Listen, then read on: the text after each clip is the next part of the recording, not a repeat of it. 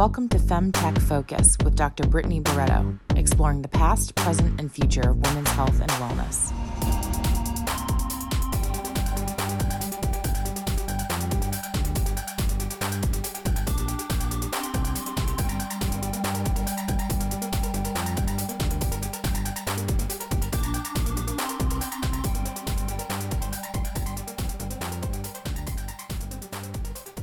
Welcome to the Femtech Focus podcast, where we have meaningful and provocative conversations with femtech experts. These academics, doctors, and innovators tell us about the past, present, and future of women's health and wellness.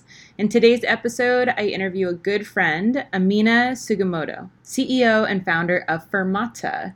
You can find Fermata online at hellofermata.com.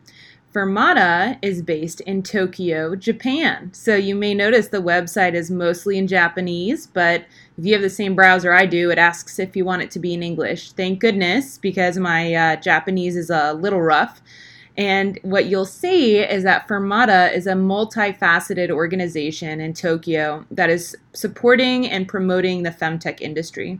They do this through a conference that is essentially a road show from the very south of Japan all the way to the north of Japan, where every month they have these events and conferences promoting women's health and wellness in all of these different villages and cities across Japan. They have an in person store in Tokyo that displays femtech products and promotes the conversation around women's health and wellness. They also have a venture fund and they invest in femtech companies. And lastly, they also have a market research arm. So if you're a femtech product that wants to enter the Japanese market, they can help you do that. The conversation I had with Amina was fascinating. We talked about Asian perception on women's health and wellness, and we talked about language and how there are words in um, English that they don't have in Japanese for women's health and wellness and they essentially just say the English word with the Japanese accent. But even then, the impression of what that word really means is different. Super, super interesting uh, interview today. I know you're going to love it. Um, love that we're having international people coming on the podcast. So cool.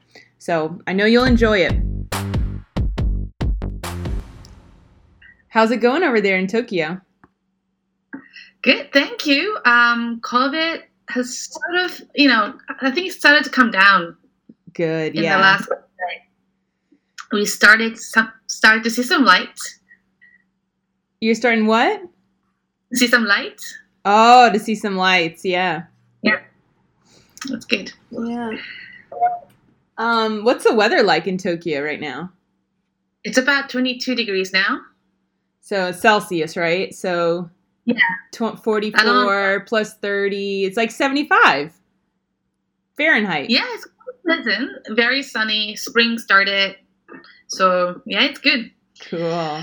It's a time when, you know, um, I think a couple of weeks ago that we had full blossom of uh-huh. cherry blossom. And it was beautiful. Usually people were out having parties, drinking outside. We couldn't really do that this year. people will appreciate the cherry blossoms way more next year. Certainly. Yeah. Yeah. For sure. Hopefully. Well, Amina, I'm so excited to have you on the podcast today. I know we have been friends now for a few months and touching base, so this is a really exciting moment for me to prove that I have a good friend in Tokyo. Personally, I'm very proud of that, and um, and uh, I'm really excited for people to hear your story, and in particular, what femtech is like over in Asia. That is going to be a really exciting topic for us. So, why don't you start by telling our listeners about your background? Yeah, sure. Uh, well, first of all, thank you for having me. I'm quite excited. It's my first podcast, so uh, I'm a little nervous. No worries. And- We're all friends here. We're all friends. We have very nice listeners. Excellent, thank you. So, um, my background, um, I am a public health professional by training. So, I have a doctor of public health. Um, I've, I've, been in academia for so long, quite a long time, until like three years ago or so. And so, I work in health policy for uh, the past 10 years. But then at one point, um, I kind of ch- wanted to change my career.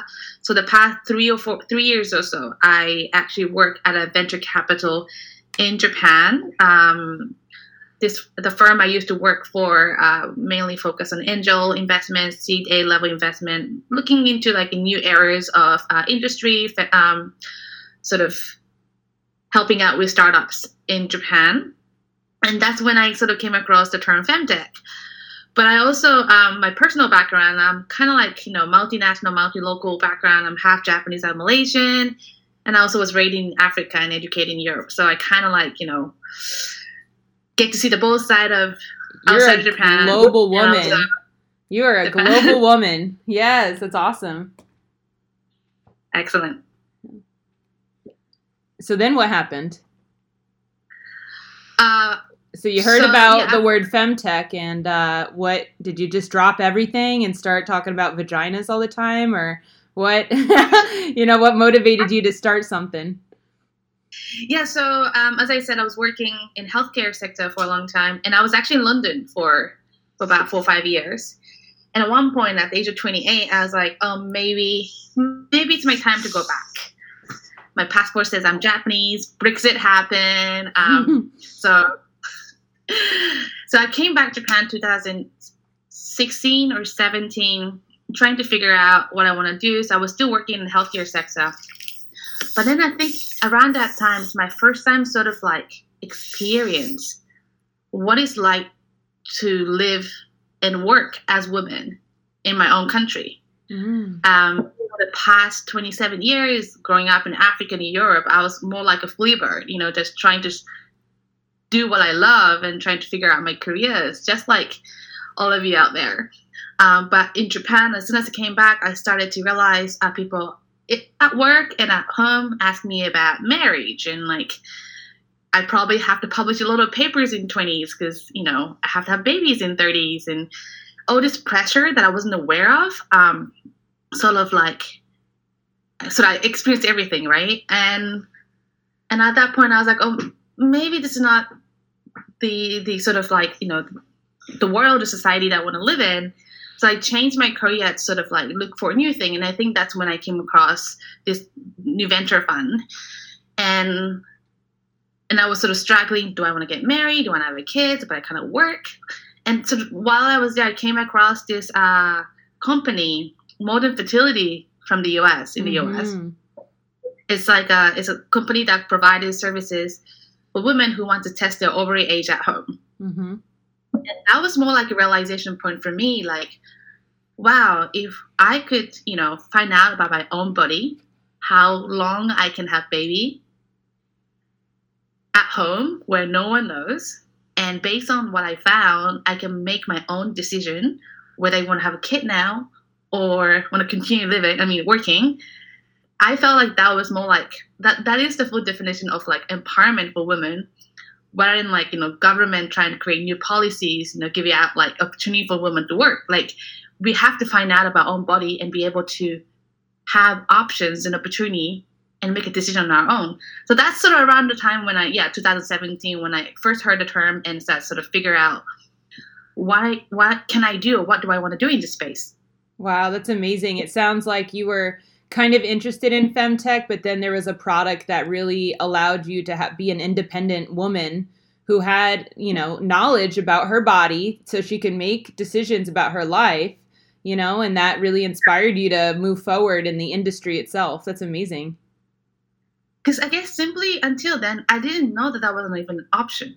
Yeah. right? yeah. I didn't think about it. Yeah. So but you, then, but then, yeah, so you started something called Fermata? Yeah, so the term Fermata, like, um, so the person, the, the, the VC firm that I was in, I don't know if, if you know, if you, uh, the listeners know, but um, there's a family called Son family in Japan. Uh, Son Masayoshi uh, owns this company called SoftBank, and they're doing investment in like WeWork and you know uh, Alibaba. I worked with uh, Son Masayoshi's brother, Son Taizo. He's also a serial entrepreneur and investing in um, small, uh, you know, start startups. Mm-hmm. And so when I when I basically mentioned to him, uh, Taizo-san, that I'm kind of interested in this area and then I want to do something, you know, around it within the firm. So so he actually named Fermata for us, you know, when I was discussing with him one to one, and uh, he was like, oh, maybe we need to have a term. mm-hmm. for this mm-hmm. project with and as you know, fermata is actually a symbol, like a musical symbol. It solo means like uh, a ah. person, a musician, a player can make a pause or uh, depending on you know as as they like basically. Mm-hmm. So they can decide you know pose while they're playing an instrument. And he was like, maybe you know, this sort of like you know can sort of send out a message that women should be able to dis- defi- decide when they want to you know, take a break or move forward based on their own decision rather than, you know, societal pressure. Yeah. But also, yeah, but also like fa apparently means fertility and ma means maternity. So like, so we played around with the words. Um, and he gave me the name uh, Fermata, and that sort of started in 2017, I think. And we started off within the firm uh, looking for uh, investment opportunity within the femtech space. So the first investment we did uh, while when I was still at the VC firm, Mistletoe, the VC is called Mistletoe, is um, is Bloom Life. Bloom Life. What does Bloom Life do? So Bloom Life is a company in San Francisco, based in San Francisco, uh, founded by the CEO called Eric. And what they do is they came up with a very fancy device, a little pass you can put on tummy, and it sort of monitors um, pregnancy. But what's interesting about it is that it actually can track uh, contraction. So it's oh. the world, the, the world first device where, so basically, like, you know, although women, we've been pregnant like thousands of years, but it's not, there's not a single, like, you know, continuous monitor, monitor data on contraction. Wow. Of course. Of course there's not. Yeah. Exactly. When Eric, you know, um, came up, sort of, you know, developed this device and start testing or like asking women to use it, they started to sort of uh, collect the big data, right, mm-hmm. on contraction. And now they can sort of like monitor when women is about to have a you know delivery or yeah. if there is a premature uh, birth all these things that we were otherwise unable to do before yeah Amazing. So that was your first investment. Um, since then, how many investments have you made into femtech companies? Well, so that's interesting, right? So when I so that's that was the first investment as Mistletoe member, mm-hmm. as a VC member, and then I wanted to continue. But again, I come from a healthcare background, so my VC experience was only one or two years. So it was re- quite difficult to continue the momentum within the firm, mm-hmm. continue investing because as much as I love my uh, my uh, co- uh, past co uh, previous coworkers and community, Mistletoe community, majority were sort of men, mm-hmm. and as although they're very supportive, they didn't quite get it, I think. Yeah, so at one and, point, and Mistletoe yeah. was an established venture capital firm already, and so to just totally change the investment thesis to be a femtech fund is not how VCs work. So, yeah, okay. Exactly. So you were like, let's so, make all the femtech investments. And they were like, well, we got to diversify our portfolio. Okay. Got exactly. it. Got it.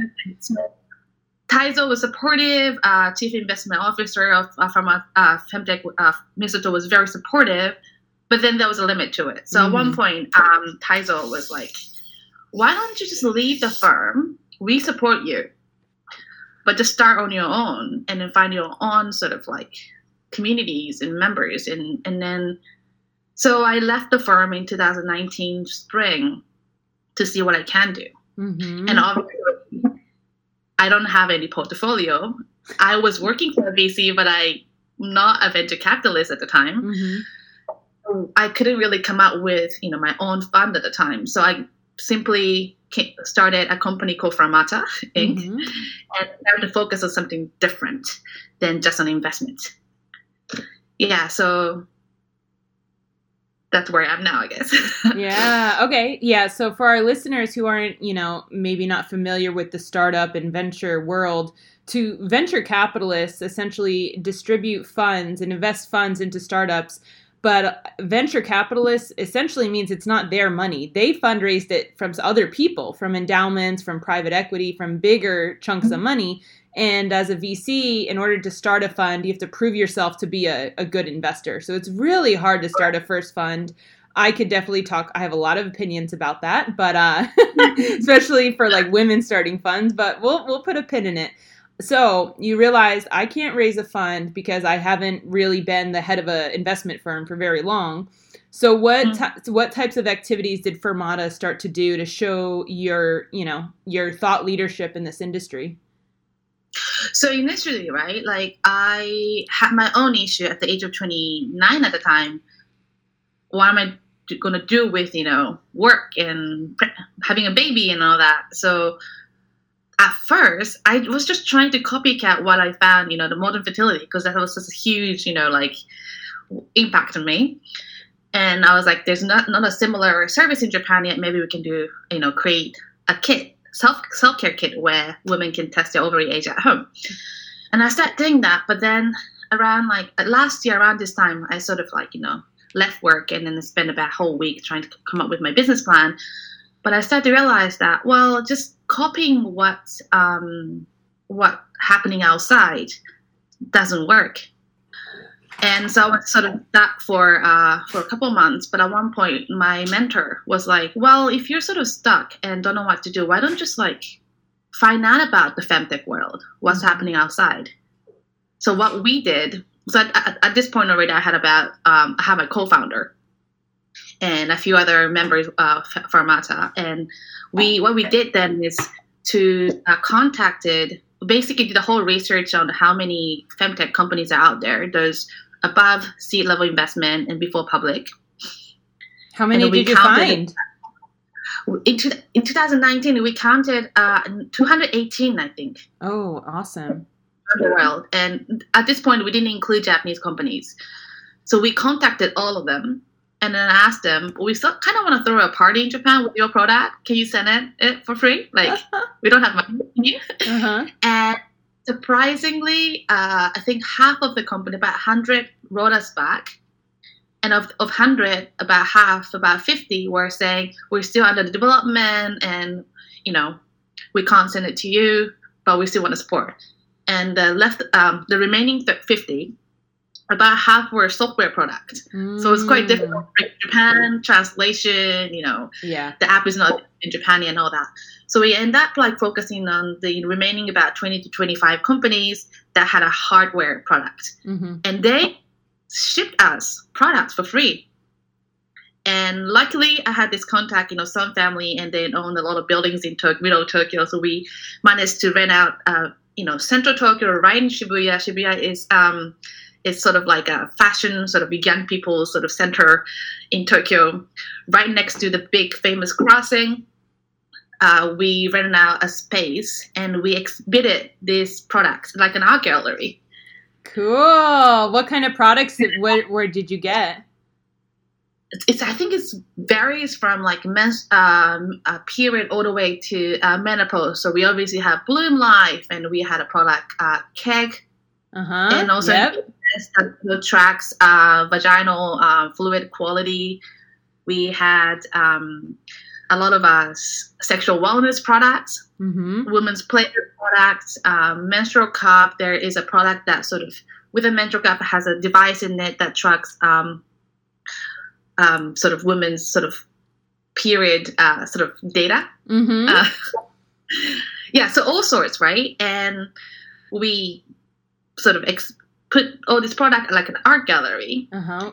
and name it this uh, whole event as Femtech Fest, and um, we put it on the uh, event site online. We there were some costs with it, so we the ticket was about twenty five dollars, I think, in the U.S. dollars, and then see what who would turn out, and then turn out that tickets sold out.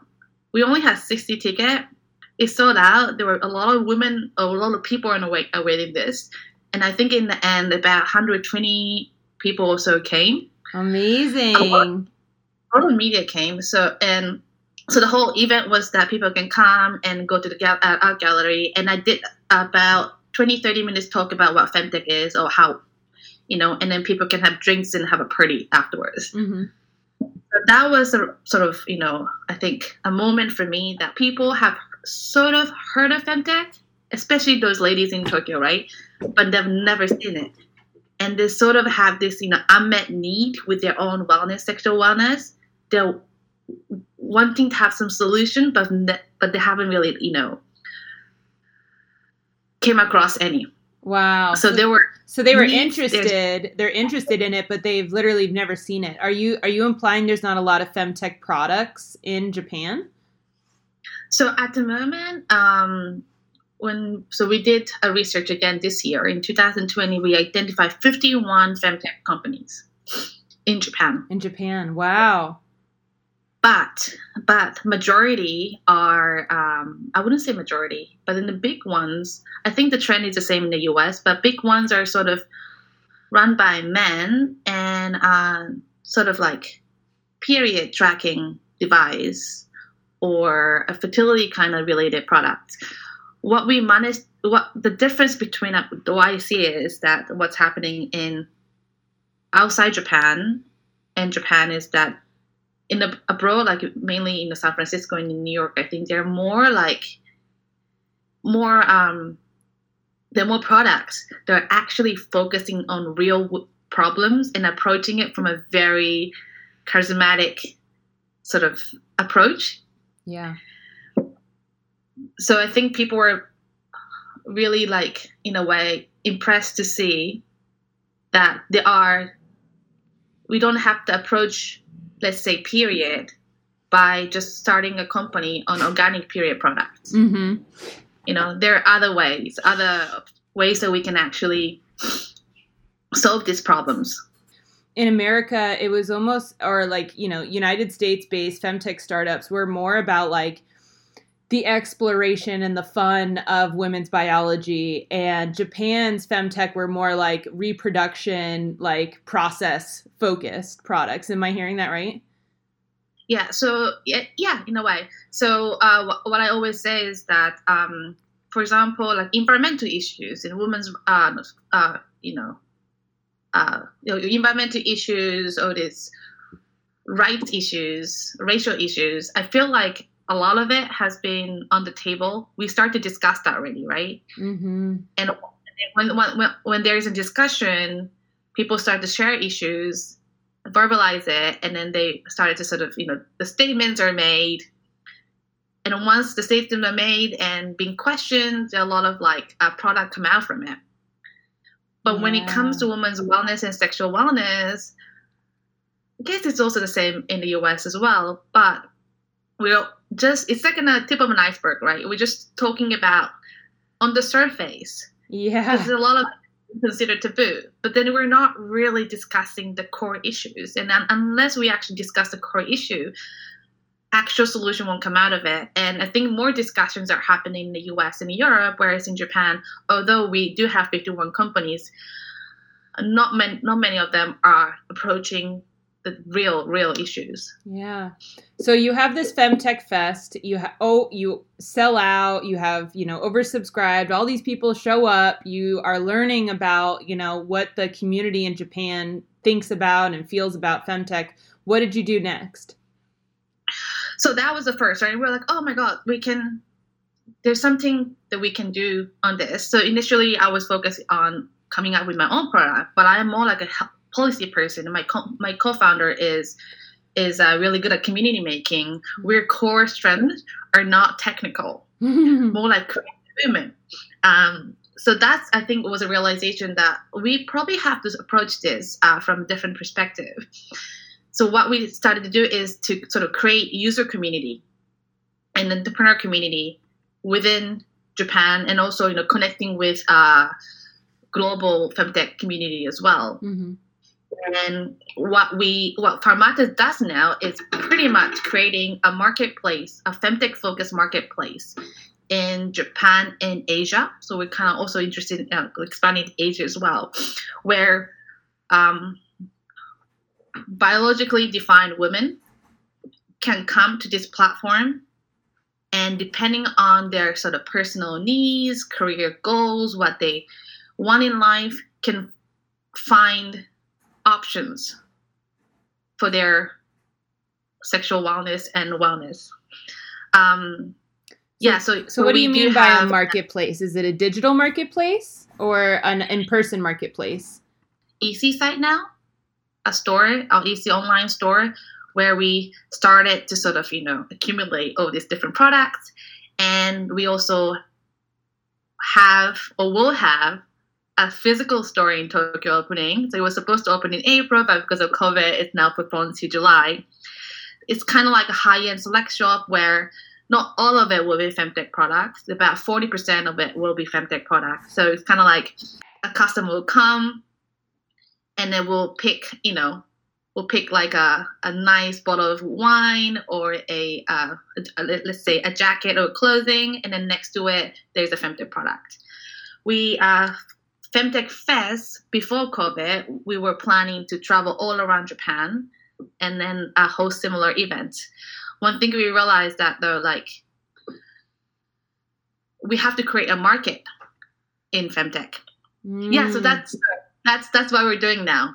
Um, we're creating a market. What I mean by, by what I mean by that is that there's a growing number of femtech companies and product in Japan and also abroad.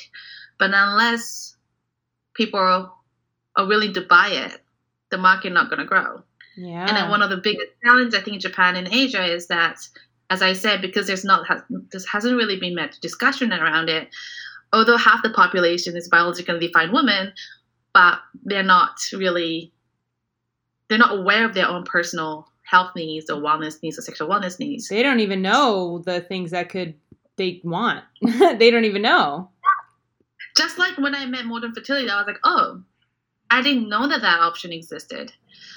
And yeah, so that's sort of the things that we're doing now, creating a market within Japan and Asia, bringing all these products from abroad in Japan in one place, creating a marketplace uh, physically and online and we provide option tailored towards the need of an individual. Amazing. Have you um, market like surveyed the Japanese, you know, population about how they are they excited about this store? Are they nervous? Are they confused? How does the Japanese people feel about this femtech marketplace? So we haven't done a proper research on this. We actually collaborate with a university now sort of start um, some sort of a research around uh, people's awareness and possibility of market um, in Japan.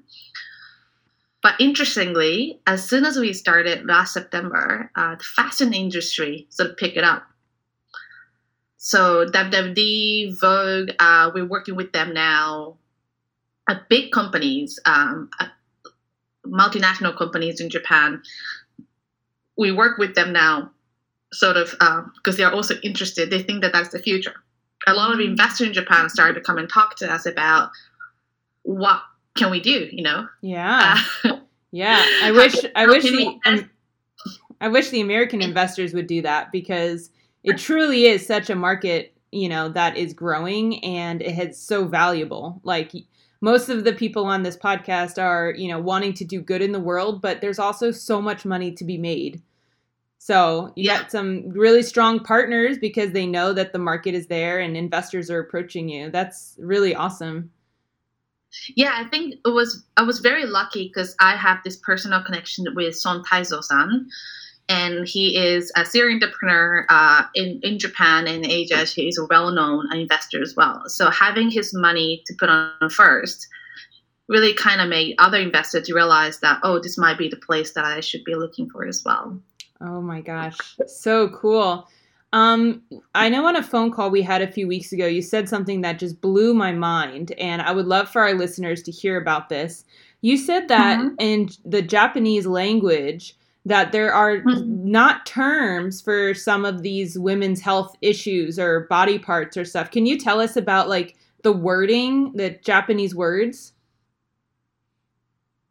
Yeah, so this is something that I we came across recently as well as we were working, and uh, there is a project running with a Japanese, one of quite a big company and an art gallery that we're trying to uh, produce, create an art gallery focusing on sexual wellness.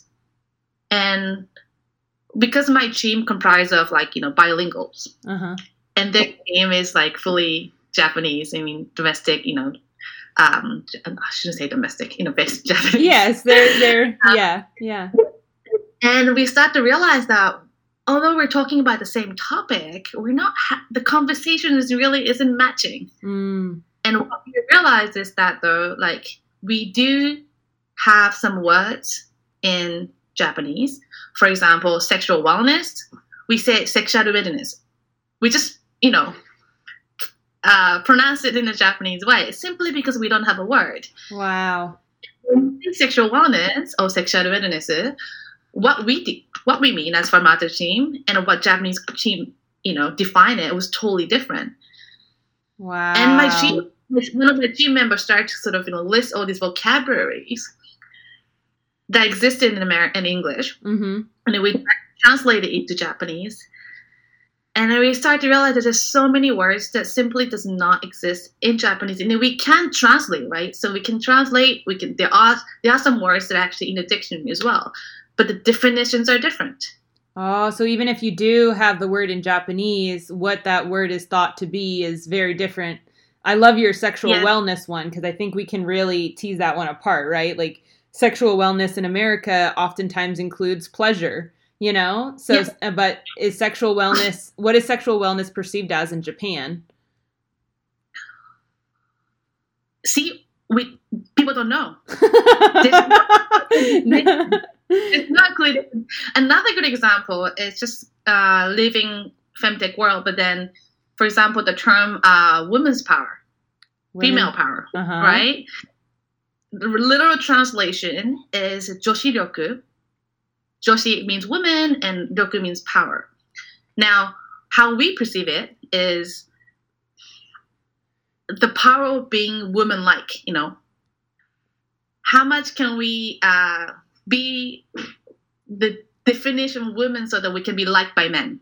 Oh my, it's almost like femininity. Like how do you how much feminine do you have in you rather than like boss babe, CEO lady kind of thing. Oh my gosh, interesting. Totally 180 degrees different. Another example is privilege. The term privilege, we do have Japanese word for it, but it doesn't have the same definition as the US, you know? So Wow. I thought I had a I thought I had a lot of issues to overcome in America with educating people, but at least people are somewhat on the same page about these words. What are you going to do about it? Are you going to make new words or you're trying to change people's minds about the definition? I think that's we we I don't really see it as a challenge. I think it's more exciting. Oh, good. Good. Because what Fermata, so it's before uh, before the whole realization, we used to define Fermata as more like a leading femtech of ecosystem in Japan and Asia, right? Like Mhm. product awareness, community awareness, also providing uh, startup support. But uh, we now see more ourselves as more like a producer, like creating new values and culture.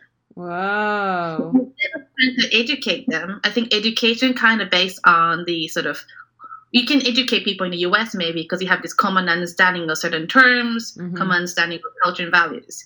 When when working on this in a in a country or region where that doesn't even exist, we can just start from the scratch. Oh, so my job is harder because I'm trying to push something that already exists. You're just growing a new garden. I'm trying to pull weeds out of my garden. You're growing a new one. in a way, yes, because interestingly, you know, um, trying to sort of bring in the, sort of, for example, the concept or definition of sexual wellness in Japan as it is defined in the US may be harder. Because, you know, it might not match with the existing culture or how people, you know, perceive sex or wellness. Yeah. we just have to you know create a new values based on the need really the need of uh, the people here Yeah, I think the Europeans probably have the easiest one because they like have breasts in commercials and people there talk about sex a lot more. And so um, I think Europe has it has it made a little bit more than than our the United States or Tokyo. yes that's true and interestingly like you know uh when i was living in europe i was you know like talking telling my uh, partner or people at work i have uh, have period I have menstrual pain i'm on um you know, like I'm feeling down because my period. That was so normal, right? Like people Mhm. were fine with it. Now that's a bit of a challenge in Japan because people have different sort of relationship with periods, and people there's just a taboo around it. Yeah. But yeah. that doesn't really mean that like you know um, people are not the cult. It doesn't really mean that like people people who are uh, well, how can I phrase it? uh oh, What I find mean- words. It- it's hard. what I mean is that um, th- there are people quite open about these things in in Asia as well. mm-hmm.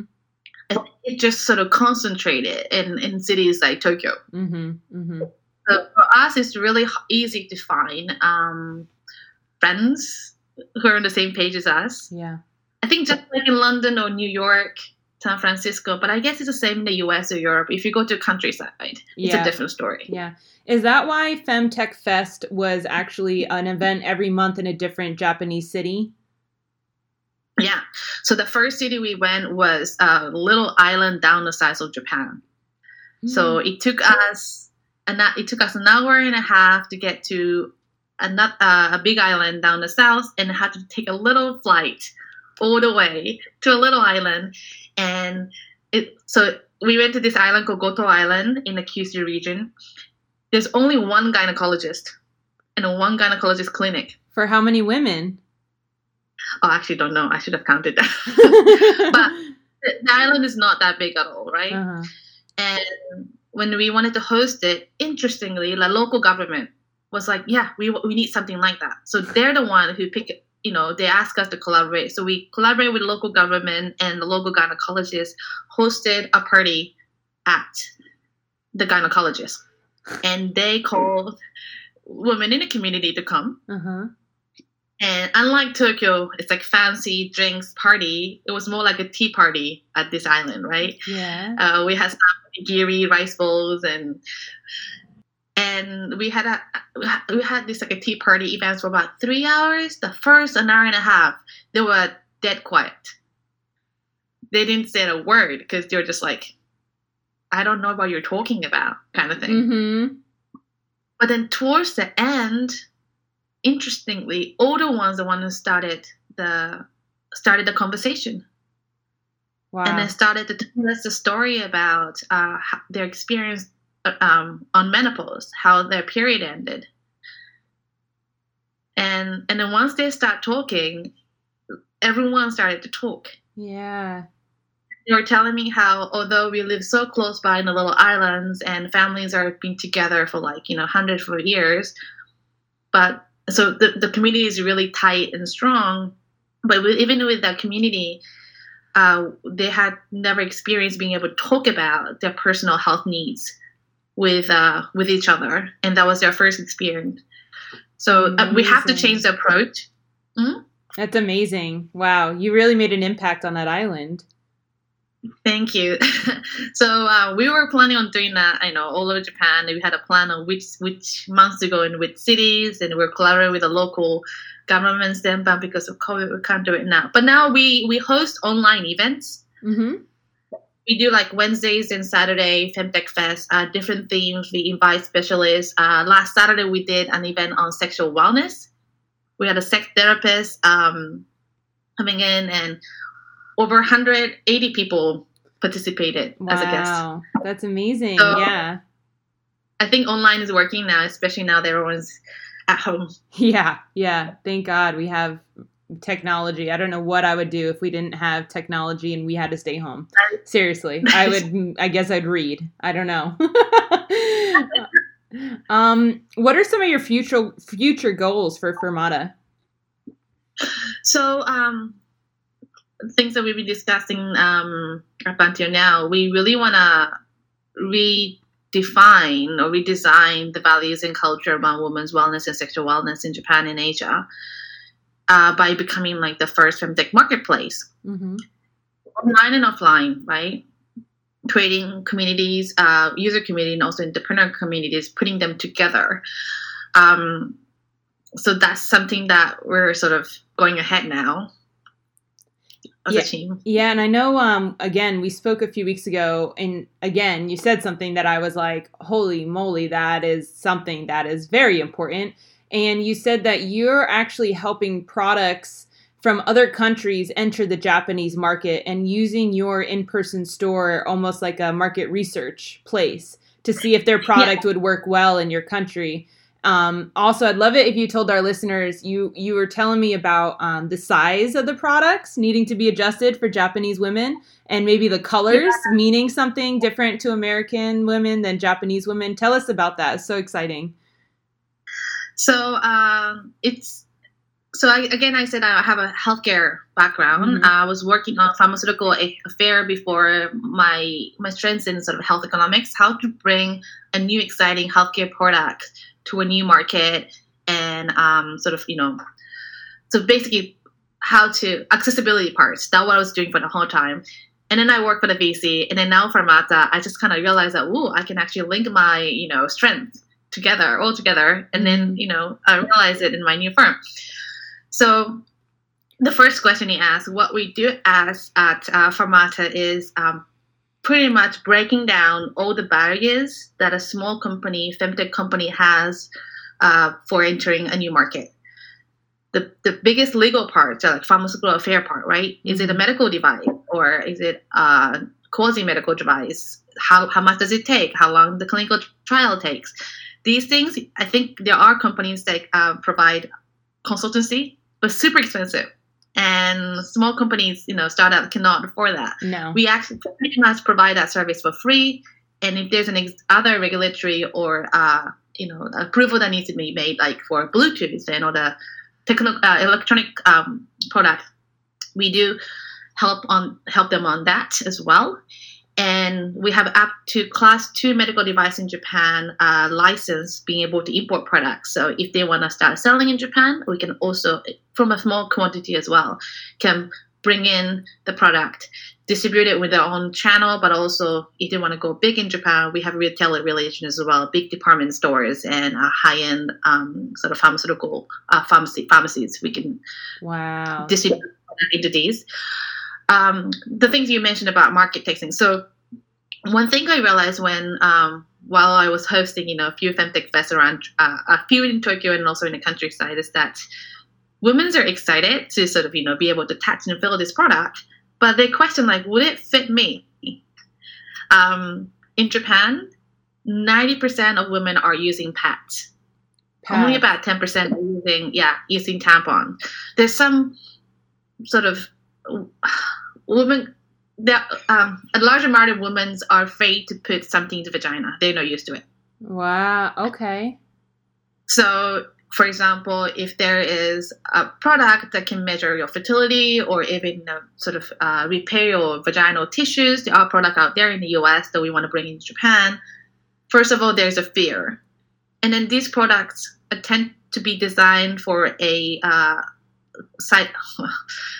it might sound wrong, but sizable women in the US or in Europe, and. Asian people tend to be petite and smaller. So, by size, biologically, uh, it, by biology, it can fit Japanese women, but they tend to think that it won't fit me. Okay, yeah. And we're just to be clear here, we're not talking about like bras. We're talking about something that's inserted in the vagina. Yeah. And so te- and like, you're telling me that Japanese women do have the same size vaginas as the rest of the world, but there's like this perception that they're maybe much smaller. Whoa. Yeah. So, okay.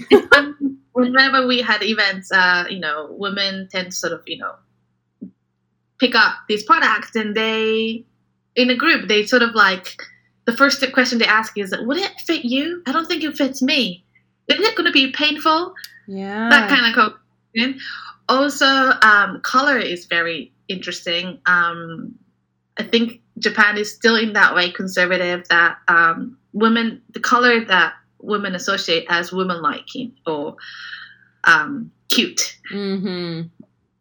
so pink There's, the japanese women like pink objects rather than blue uh, in general right yeah. so i'm just you know this not for everyone yeah, but then yeah. the yeah the concept of gender neutral is still very uh, new. Yes.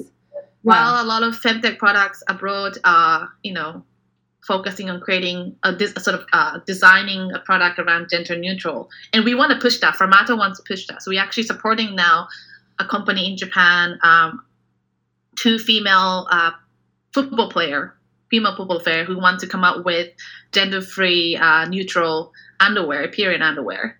So we kind of we do want to push that movement, but at the same time, um, if a company wants to, uh, you know, well in Japan, just details that we uh, need to be, you know, rethink of, have to rethink. Mm-hmm. And for mm-hmm. that, uh, we have a store and also online store physical store and online store so they can test market their product in a small quantity if they need to. Wow, that's incredible. Uh, well, I cannot wait to come to Tokyo and come to your store. I'm going to pretty much just hang out there the whole time. Yeah. that's right. So there are a lot of like, you know, nice bars and fancy restaurants nearby. Oh my gosh. I'm going to be the American lady talking about vaginas in Tokyo. That's going to be me. Um, so together. um, we love to ask our uh, guests on the podcast two questions. The first okay. is if one of our listeners is an aspiring entrepreneur, they want to start a femtech company, but they don't know what to build. What are some areas in femtech that need innovating? So I would say, um, you know, the typical answer would be sexual wellness, menopause, perhaps women's specific diseases are going to probably become hot and hot soon. But I think there is still a space that we can tackle that I just don't know how to define it yet. But then what I often start to hear is that, um, right, the healthcare needs, let's say healthcare needs are met now, sexual wellness needs, there's a certain sort of product out there but all this sort of career related mental health there's a lot of stigma around women's health and like societal pressure. So i think you know the way i see femtech product is an opportunity for women to have options right? Yes i love it. what's going to happen in you know two years time three years time is that there will be there will be options, you know, enough options. But what's but do people then can make a decision? Then you know, I think there's I, I just can't even sort of articulate or like you know the issue there. Yeah. But um, a good friend of mine from Europe, you know, calls me up and say, I'm having a career now and I'm married and, and um, but I don't know if I need to have a kids and you know just and in some sort of like yeah do you know what i mean? Yeah well what i hear you say is like innovation to assist women in the new age of feminine right? Like the new age of women now is that women are on boards and they're ceos and you know um, they're at work and you know they're educated and they're doctors. And so what are the innovations happening to help support them in that journey because women are biologically different, right? We do have yeah. eggs that have a timer on them, and we have breasts that are used to feed the baby. You know, there are certain biological things that it's like, okay, the woman does have to do this. Um, am I hearing you right? Yeah, yeah. I think the solution to the lon- loneliness the women experience mm. through that mm. journey, maybe. Yeah, totally. Yeah. You know, one decide that okay, I'm I'm a career lady and I'm not gonna have a baby, and I will um, focus on my career. Or another lady say I'll be a single lady, a single woman, and a single mother. Sorry, and have a kid. Continue on my career, or others say that oh I'll just forget about my career and then just stay with my kids at home. These are options women can take, but then but then, depending on the country and the culture, there's social pressures, and I think women struggle to be okay with it. That's right. Yeah. Yeah. I heard um, back in my last company, I learned a lot about the dating space around the world. And I learned about a term in, in China called the forgotten women. And it was, mm-hmm. um, you know, correct me if I'm wrong, but what I learned was that it was women who were highly educated, um, very professionally successful, and they had passed the age of 30 and still hadn't been married and they were considered the forgotten women because they are almost very undesirable. And there was a matchmaker making buku money matching these smart, successful business Chinese women who were 31, 32 mm-hmm. with American men. And you, you know, that it's, you may think mail order bride. It's not that. It was like actually empowering these women to find love because they absolutely deserved it. And, you know, these were good men who wanted to love these amazing women, but they were living in a country and a culture that, you know, thought if you weren't married and bearing children by 30, you're almost like you useless. Yeah. Um, there's a term now in, in Japanese, kachigumi, which literally means like winner group, like the, the winner. For for those who are, you know, married and have uh, have three kids. Wow, we need to redefine winning women in Japan.